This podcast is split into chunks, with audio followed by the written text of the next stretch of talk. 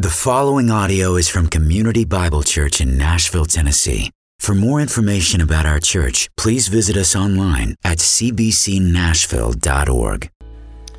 Thanks, guys. You can have a seat. Let's pray. Father, that song is such a simple declaration that you are our only hope and our steadfast soil that we can stand upon. And while it is so easy to, to sing that, it is so um, difficult for us at times to live that out because there are so many other things that lie to us and say that it is um, as trustworthy or more trustworthy than, than you are. Father, just help us to appropriately repent of those idols that we have placed up in our lives, saying, This is our sure hope. Lord, help us to turn our eyes once again to you and rest not in what we do, not in what the world tells us that we can trust in, but in you and you alone. Just be with us now as we look at your word um, and in your name. Amen. Well, I would encourage you to turn to the Gospel of John, chapter 6. We're going to be continuing in our study this morning of John 6 each week when I set out to study a passage and, and, and to bring it um, to you guys, I was, I was trying to think of the question that's driving the, the conversation or driving the story or driving the sermon. And I, I just keep coming back to the same question each and every week. And the question is that I would put forward to you is well, what are you trusting in? And as I've just kind of considered, like, how can I change that question? How can I put a different spin on it? Or is that actually appropriate? Or am I just reusing some other question from some other text? I keep coming back to the fact that that is actually the question that John is asking the gospel readers. That's the question that's driving the entire book. What are you trusting in? What are you trusting in for your hope and for your salvation? That's why he sat down and wrote this gospel because he wants to describe for us that the only sure hope that we have, the only thing that we can trust in, is in fact Jesus. And so, as we are journeying through this book, as we're looking at all of these various stories that are, uh, that are happening, all of them are given to us so that we can walk out of here every Sunday morning, at, at, walk away from every single text, better trusting in the fact that we can trust in Christ. Now, with that, um, I want to add some structure to this morning um, so that you, you, can just kind of follow along with where we're going to be. We're going to be in uh, Gospel of John 6 through um, chapter 6, 30 through, through 40. And here's the structure for us. There's kind of two simple phrases that we're going to uh, latch onto. The first one is this Our faithfulness is never enough. Our faithfulness is never enough. And the second one, by the grace of God, Jesus' faithfulness is always enough. Now, I, want to catch us up on the story if, if you're here for the first time, or um, I just want to let you know kind of where we have come from. At the beginning of chapter 6, we saw Jesus feed 5,000 people on a mountainside in the wilderness miraculously with a few fish and a few loaves of bread.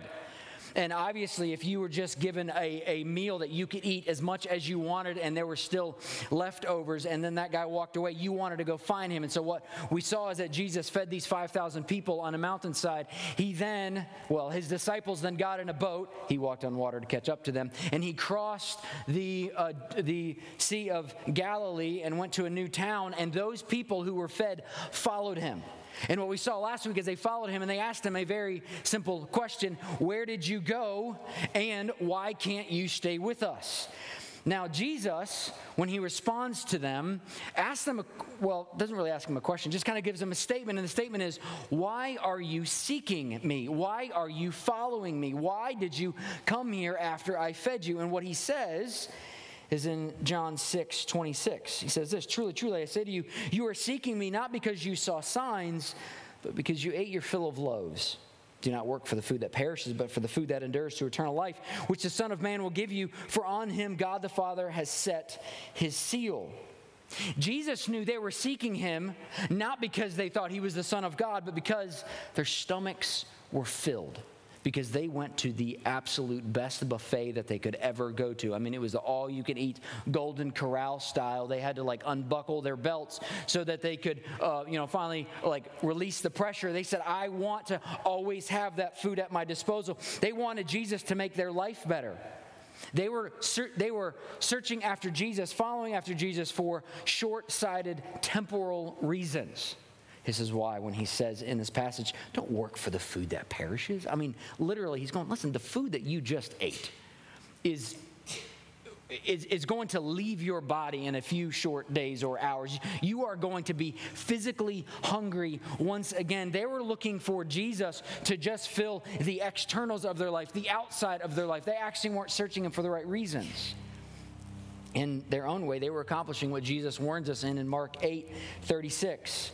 For what does it profit a man to gain the whole world, but to forfeit his soul? They were approaching Jesus in this way, saying, Look, if we have you, we can have bread forever. They were searching him somewhat in a like genie in the bottle kind of way, like, if we can latch on to this guy, our life forever will be changed, and I can finally rest because all of my needs, my temporal needs, my physical needs will be met. Jesus, looking at them, says, Listen. You are seeking me for the wrong reasons. What's he say? He goes, Listen. After they ask him, What must we do to be doing the works of God? And essentially, what must we do to have you forever? He goes, This is the work of God, that you may believe in him whom he has sent.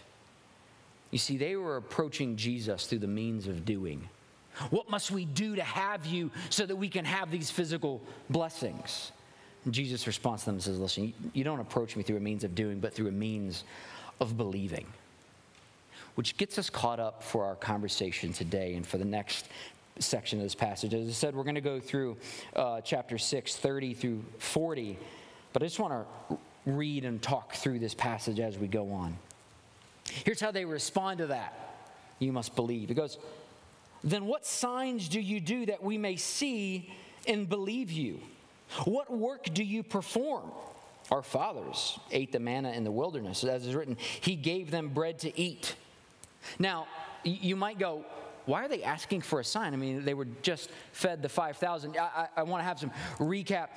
The feeding of the 5,000 was at least a day ago. It could have been longer. Jesus is, is believed now that this conversation is taking place in a synagogue somewhere. These are the religious leaders surrounding Jesus, asking them. And notice the question that they ask. I mean, this question is, is an insult. I, I actually can't believe that they have the audacity to ask this question What sign do you give us that we can trust you?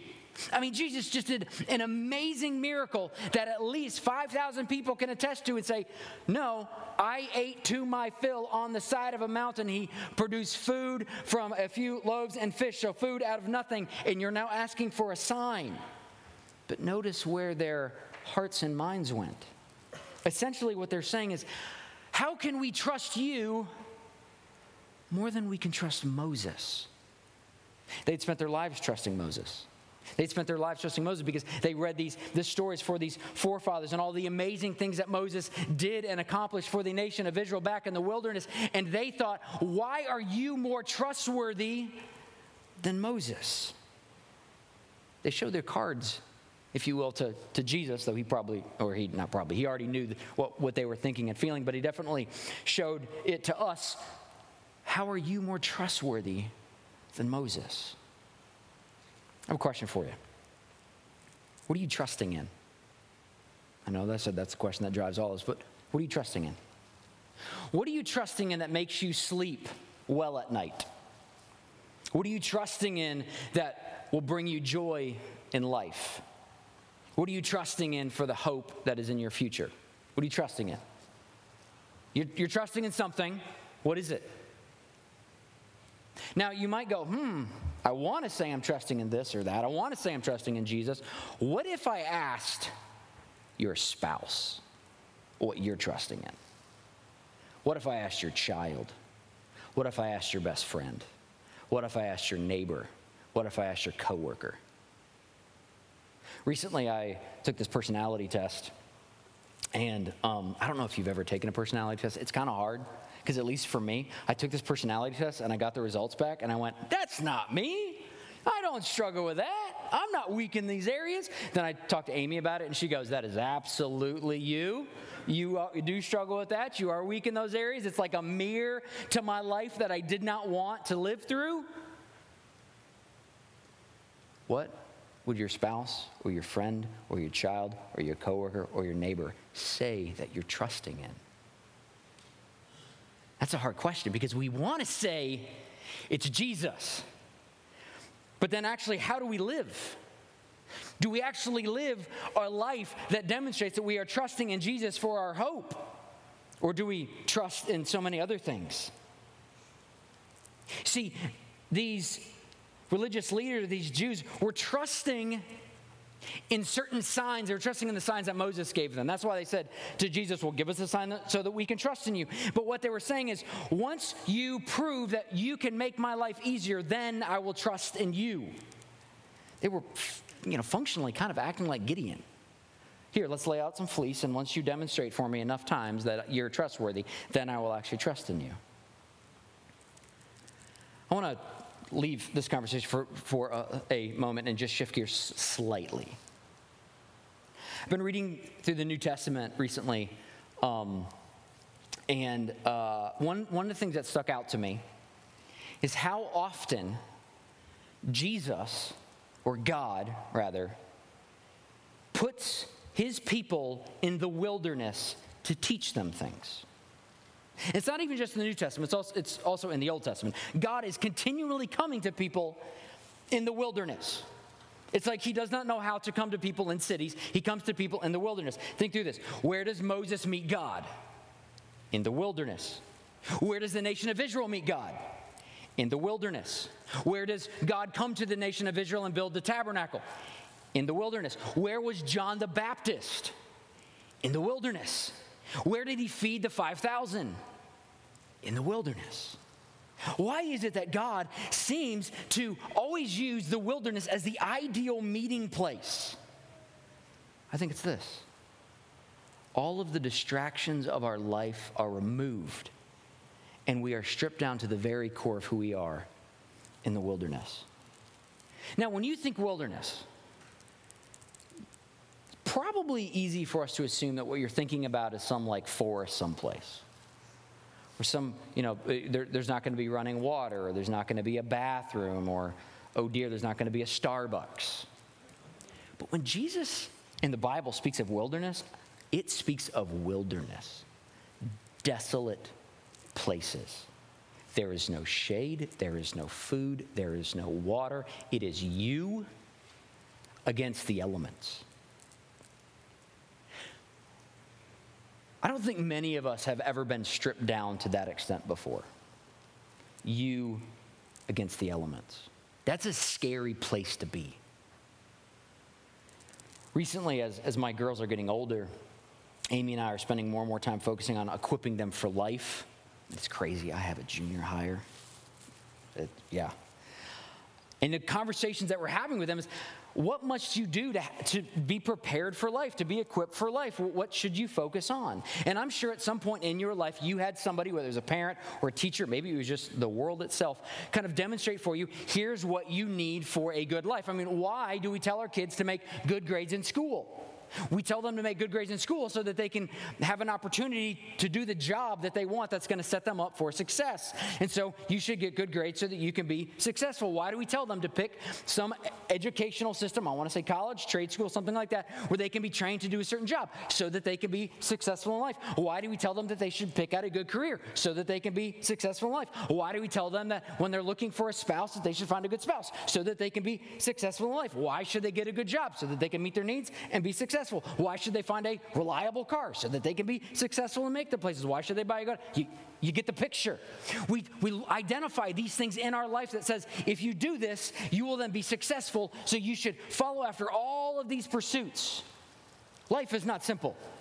Life is a list of things that we should and should not do. And as a parent, I'm looking at this child and I'm trying to describe to her here's all of the things that you need in your life so that you can be successful.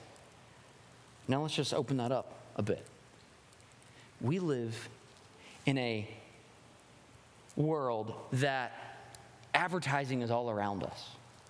And in every single one of these advertisements, the underlying thought is this is what you need to be successful. You're missing this thing. If you add this to your life, your life will be complete. Oh, you haven't heard about this plan, this system, this, this company, this car, this drug, this you fill in the blank? This is what you're missing. And if you add this to your life, you will be successful. What all of these things do is that they set us up for the fact that we need all of this stuff in our life in order for us to finally be satisfied. But here's what happens getting back to the passage. How quickly does God shrink into the background in that worldview? How quickly does God just become another thing that we go, okay, so along with career, car, house, job, money, this, that, you should also add God to that as well. And he turns into one other thing, not the actual thing. You can hear the Jews at this moment fall into that trap. Jesus, show us a sign that proves to us that you're more trustworthy than all of the other things that we are trusting in. If I can put this in finance terms, is what they're saying is prove to me that you're worth jumping from our current investments over to you. Prove to me that you're better than these things over here because Moses, if you think about all the stuff he did, that was a pretty good investment. I mean, he fed their souls with manna in the wilderness. But look at how Jesus responds. Jesus, Jesus responds by demonstrating to them that everything that they were trusting in was from him.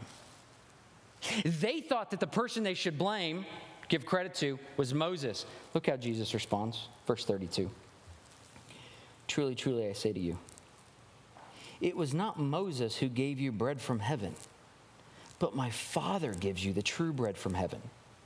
For the bread of God is he who comes down from heaven and gives life to the world. Jesus responded says, You're trusting in Moses, but what you don't realize is that the person behind Moses, the person that you're actually trusting in Moses, was God. So you want to have this comparison of prove to us that you're better than Moses. And the thing is, Moses was but a figure that was being used by me to demonstrate my faithfulness to you. The person behind Moses was God. Back to the wilderness. Why does God speak to us through wilderness, in the wilderness? Because all of the things are stripped away. And instead of blaming our discipline, our work ethic, our career, our you fill in the blank, instead of blaming those secondary things, the only person we can blame is God. Because when you get out in, into the middle of the wilderness and you say, Lord, there's no water here, I can't find water. I can last three days without water. And God steps in and produces water from a rock. You can't say that that was Moses. You can't say that that was a stick. You can't say that that was from your hard work. The only thing you can say is, Thank you, God, for saving me. Have you ever considered that maybe the reason why God is putting you in a wilderness type environment is stripping you of the things that you trust in, stripping away from you those things that you trust in, is so that you might actually trust in Him. We can have these wilderness type moments in our life now. Maybe it's not a physical wilderness, but it's a spiritual wilderness, it's emotional wilderness. That's the only appropriate way to describe what's going on in your life. You feel like you are on the edge of death and you can't go any further. You feel like the thing that you are running after has not satisfied. You say, I am in a wilderness. Maybe the Lord put you there so that you can finally see that your only hope in life and death is Him. In our world of prosperity and riches and plans, it is so easy for us to put God on the back burner and to go about fixing our life through all of these other means. We trust in our own solutions long before we start trusting in Him. So, what is Jesus saying in this passage? He's saying that He's the ultimate solution for our most basic needs. He is saying, listen, you have to trust me first and foremost. You know, it's easy in life to blame ourselves, our own work ethic, our, our own hard work for the things that we have accomplished and for the blessings that we have received. It was easy for the religious leaders to think back on the, on the, converse, on the stories about manna and go. Well, that was Moses.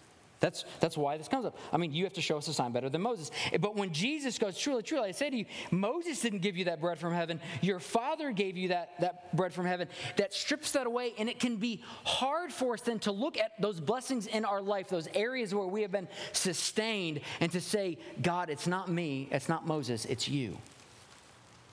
I had this conversation with, with my dad recently. My, my uh, dad owns a business here in town, and sitting down over breakfast, and um, both him and I have this entrepreneurial drive thing, want to grow things. And I was like, Dad, it's, it's interesting. As a pastor, I have to admit that the Lord builds the church. As a pastor, I can't build the church, the Lord builds the church.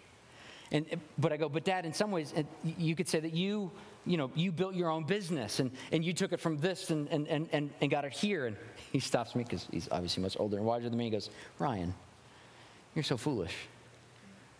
I didn't build a business. Yeah, I worked hard. Yes, there's secondary means. I didn't build a business, God built that business. Because if He wasn't going to bless it, it wasn't going to be blessed. That's the hardest thing for driven people to admit.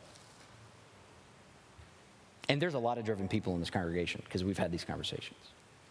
In fact, just this past week, I had this conversation with this guy, and, and it was basically just that. And he, he's looking at what he's trying to build, and he goes, Yeah, I'm, I'm working really hard, and it's paying off. And I just looked at him and said, The Lord's doing that. He's allowing that to happen. You could just tell, he's just like, Oh, yeah. The hardest thing for driven people to admit is that behind everything is God. So, what is Jesus saying here in this first part? As he's looking at these religious leaders, these Jews who are trusting in Moses, going, You fools. It's always been me who's been providing. But I want to look at the next section. I'm going to read it and then we'll explain. This is 35 to 40. Jesus said to him, I am the bread of life. Whoever comes to me shall not hunger. Whoever believes in me shall never thirst. But I said to you that you have seen me and yet do not believe. All that the Father gives me will come to me, and whoever comes to me I will never cast out. For I have come down from heaven not to do my own will but the will of him who sent me. This is the will of him who sent me, that I should lose nothing of all that he has given me, but raise them up in the last day. For this is the will of my Father, that everyone who looks on the Son and believes in him shall have eternal life, and will raise him up on the last day. The question that the whole gospel is focusing on is what are we trusting in? And the answer to that is Jesus. And the gospel writer, John, the gospel writer, systematically laying out for us why Jesus is the most trustworthy thing, why we can trust in him. And, and one of the ways that he does that is he offers us seven I am statements about Jesus. Seven statements that prove to us why Jesus is sufficient to actually trust in. We're at the first of those seven I am statements. I want to read all of them to you. This is the first one. The first one is I am the bread of life. Second one, I am the light of the world. Third, I am the door of the sheep gate. Fourth, I am the good shepherd. Fifth, I am the resurrection and the life. Sixth, I am the way, the truth, and the life. Seventh, I am the vine. All of these I am statements are looking at Jesus from a little different angle so that when we get done with this gospel and we say, I put my hope in life and death in Jesus, we can have a full understanding of what that means. The first I am statement I have a confession for you. This statement, this I am statement, is going to be the hardest for us to understand. The warning that I want to offer you today is that you're going to struggle to actually feel the weight of this. Why? Because we are rich men in this room. And I know we can start comparing and say, wait a second, I don't think I'm rich. I can barely buy a house in Nashville, or I can't buy a house in Nashville. You're still rich. You still fall under the same warning that Jesus gave to the rich young ruler in Matthew 19 when it says, I tell you again, it is easier for a camel to go through the eye of a needle than for a rich person to enter into the kingdom of heaven. And as Americans, we can skew this interpretation because we can go, I, am I'm, I'm, not, I'm not rich because I don't fit into a certain class. But honestly, we're all rich in this room. Here's why. When we think about feeding ourselves, we've got options. When we think about clothing ourselves, we have options. None of us are truly at the level of being poor and destitute. And if you are, come talk to me. We have a benevolence fund for that, and that's not a joke. I'm like, we live in a world and surrounded by an economy that allows us to do practically whatever we want. Yes, some of you might be struggling because you can't buy a house in Nashville. I feel, I feel that because home values are skyrocketing. But you have options out there where you could say, well, maybe I have to move to another town, or maybe I can, my housing situation is going to be different. There's options out there. None of us live our lives from a state of saying, I can't do this, I have no other options. But when Jesus says that I am the bread of life, what he is bringing us to is that point of I have no other options. It's easier for a camel to go through an eye of a needle than for a rich man to enter into the kingdom of heaven because in order for us to look at Jesus, what we have to look at him as is I have no other options. Frankly, our prosperity blinds us to our need for Christ. We have so many other options that we can apply first to fix the problems of this world. Again, the beauty of the wilderness is that all of that is stripped away. Uh, I, I, say this phrase far too often, but I have to say it in this way because I can't. Um, I, I can't uh, point to the source. I was listening to this podcast once, and I don't know what podcast it was because I listened to a lot of them. And it, I, I, believe it was a psychologist started to riff on the um, conversation of boredom. I, f- I, have, I feel like I have heard, maybe just because I'm a dad of junior hires ish now, of like the fear of being bored. I fear being bored. And I'm not bored enough in my life. And the problem with me not being bored enough in my life is that I have things around me to distract me from all of the painful aspects of life. But being bored actually is a gift. The reason that being bored is a gift is because it allows us to focus on and to deal with those things that we actually need to deal with. What was being described in this podcast was that at the, at the rate that boredom was diminishing, our struggles with mental health were rising. Because every time somebody feels a pain point in their life, every time somebody struggles against something, they can reach for a device that numbs that, that distracts that. I, I, this is me. I would much rather, if I'm, if I'm bored watching a show, which is crazy, I can reach for my phone and start scrolling. If I struggle, if I'm struggling with something in my life, I have some other thing out there that can numb me and distract me from that pain point. We don't allow ourselves to sit and deal with the struggles that we have. Why? Because we're rich men. Because we have other options to distract us, to satisfy us. Where Jesus needs to bring us is to the point where we say, I have no other options. You are the bread of life. I can't fill that with any other thing. I can't try to satisfy that with any other bread or any other system. You are the bread of life, and I need you and you alone.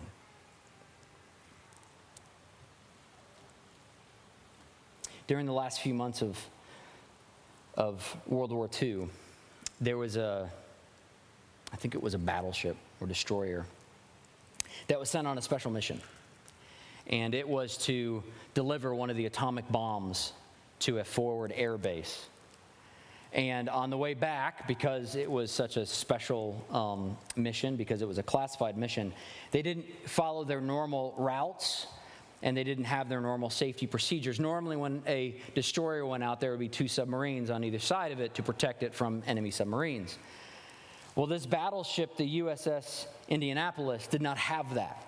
In fact, it, was not, it did not use its normal radio frequencies to describe to people where it was going. And so one night, a Japanese submarine found this boat and torpedoed it and sunk it very quickly so quickly that they really couldn't give off an appropriate range of, we've been hit, we're going down. And so what happened was there were hundreds and hundreds of sailors floating into the ocean, and they floated in the ocean for four days, actually, some up to five days, because by the time that it took them to uh, actually find this shipwreck, it took them 24 hours to get all the people out of the water. Imagine floating in salt water for four days. This is, this is the story that Jaws talks about, where there's sharks all around, and, and many, many individuals were, were eaten by sharks during that time. But imagine floating in salt water for four days. Hunger isn't the issue, it's thirst. And imagine floating in the very thing that you want water. But you can't drink the water that you're floating in because the water that you're floating in is actually poisonous. So your brain tells you if you drink this thing that you're floating in, so it's right here, if you drink this thing, your thirst will be satisfied. Your body says if you drink this thing, you will die. Because the more salt water you ingest, the more water that you need. And so the accounts that were told of this, there were some guys who just broke, mentally broke, and said, I give up. And they drank themselves to death of the water that they so desperately needed. That's what happens in our life. We're surrounded by all of these external realities to say, this will satisfy us. We lie to ourselves again as rich men and say, if I just have more money, that will satisfy us. If I just have a bigger house, that will satisfy us. If I just have a better marriage, that will satisfy us. If I just have a, you fill in your blank, that thing you're trusting in, that will satisfy.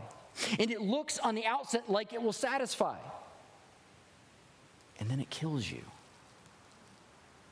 Those sailors were brought to a very desperate place that says, what you actually need is true, clean, undefiled water. Jesus is our true water, is our true bread. What does that mean? It means that He is never lacking in anything. It means that He is continually faithful. It means that He is always present. It means that we can't journey away from Him. When we get Him, we have Him. There's no moment when we can wander off because He's never going to leave us nor forsake us. It means that He's never going to stop giving us what we need until, to go back to the manna reference, we're in the promised land, until we're in heaven. When Jesus says, I am the bread of life, whoever comes to me shall never hunger, whoever believes in me shall never thirst, that stands opposed to every other thing on this earth that we trust in. Because every other thing that we trust in is just salt water that will actually kill us. I mean, I love verse 37 here when it goes, All that the Father gives me will come to me, and whoever comes to me, I will never cast out. Whoever comes to me, you could read it this way Whoever comes to me, I will surely keep and preserve. I want to talk to the men for a moment because you guys are on my heart this week.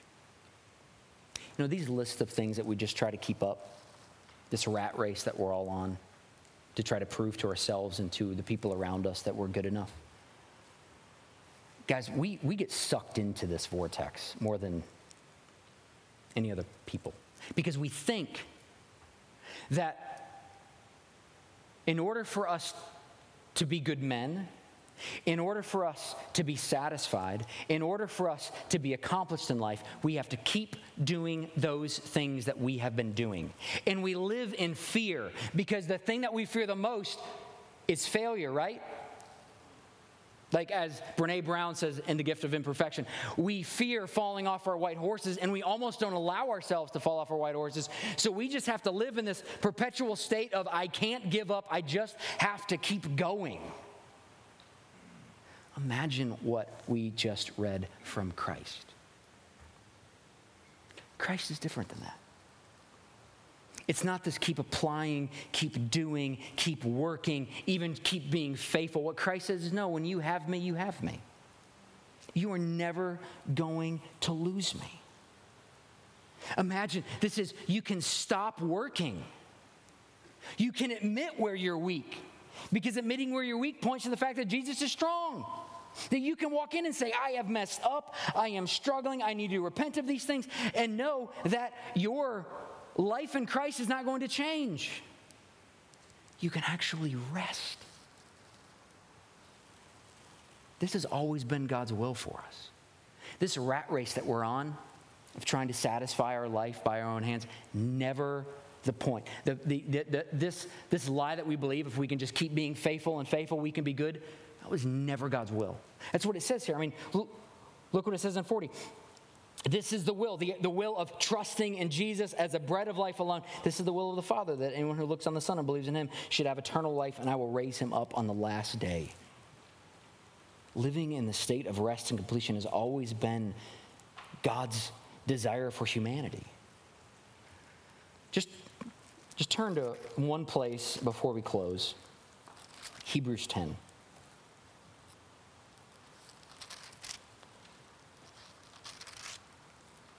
And just, actually, just, just sit back and hear this. This is the writer of Hebrews, who, whoever he is, describing for us why we can trust in Christ.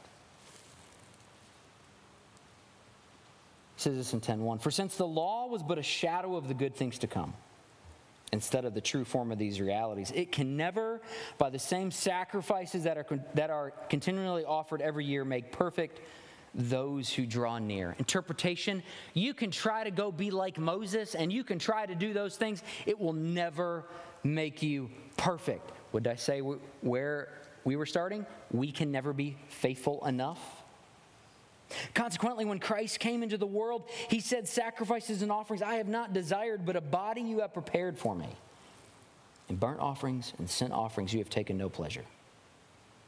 And when he said above, you have neither desired, think will for a moment, it's the same word, nor taken pleasure in sacrifices and offerings and burnt offerings and sin offerings. He then added, Behold, I have come to do what God desired to do God's will. He does away with the first. He does away with the list. He does away with the sacrifices. He does away with the doing in order to establish the second. And by that will, by that desire, we have been sanctified through the offering of the body of Christ once for all. Maybe what you need to hear this morning, maybe what you need to hear out of the entire Gospel of John is that when Jesus comes, he comes so that we can stop trying and start resting. He comes so that we can stop trying to satisfy our souls by pursuing whatever these things we're doing over here. He comes so that you can look in the mirror and go, I've messed up big time. I may have made the decision that I thought that I would never make. I may have looked in the mirror and said how, how insufficient I am, how incomplete I am, and yet we can go, but Christ is sufficient. He came so that we can look in the mirror and go, yeah, I'm not enough.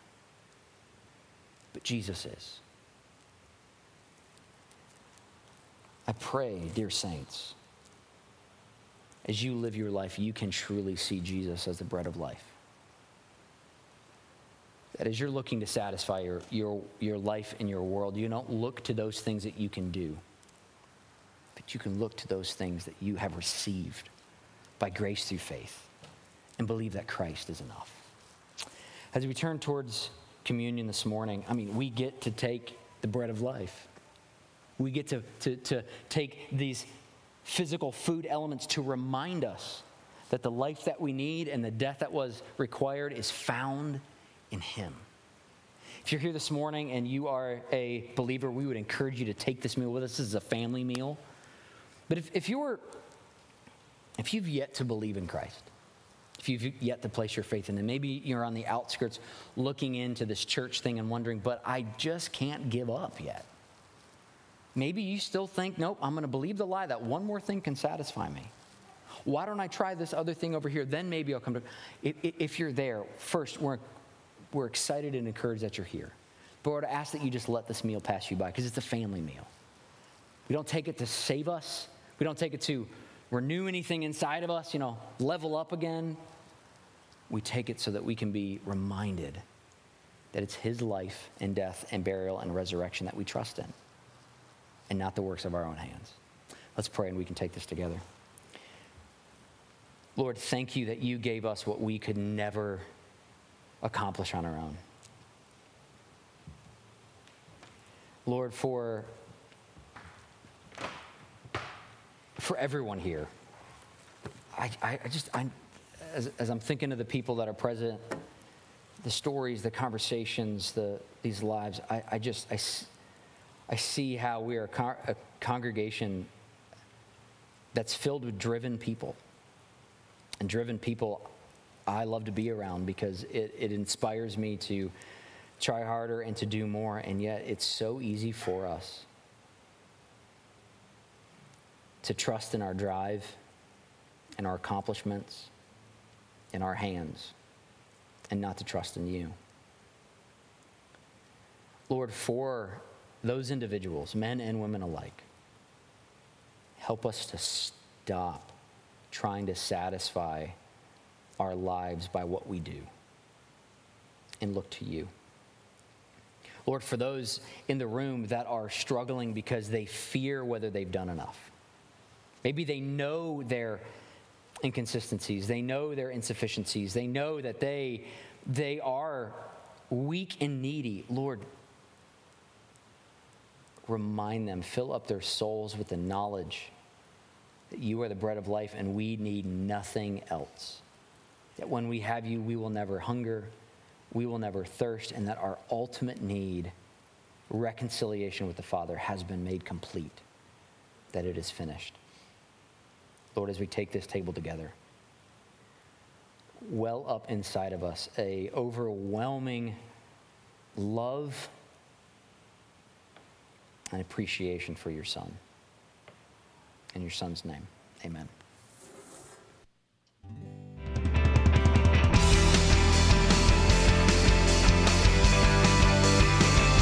Thank you for listening to this audio presentation from Community Bible Church. For more information, please visit us at 6005 Edmondson Pike in Nashville, Tennessee, or online at cbcnashville.org.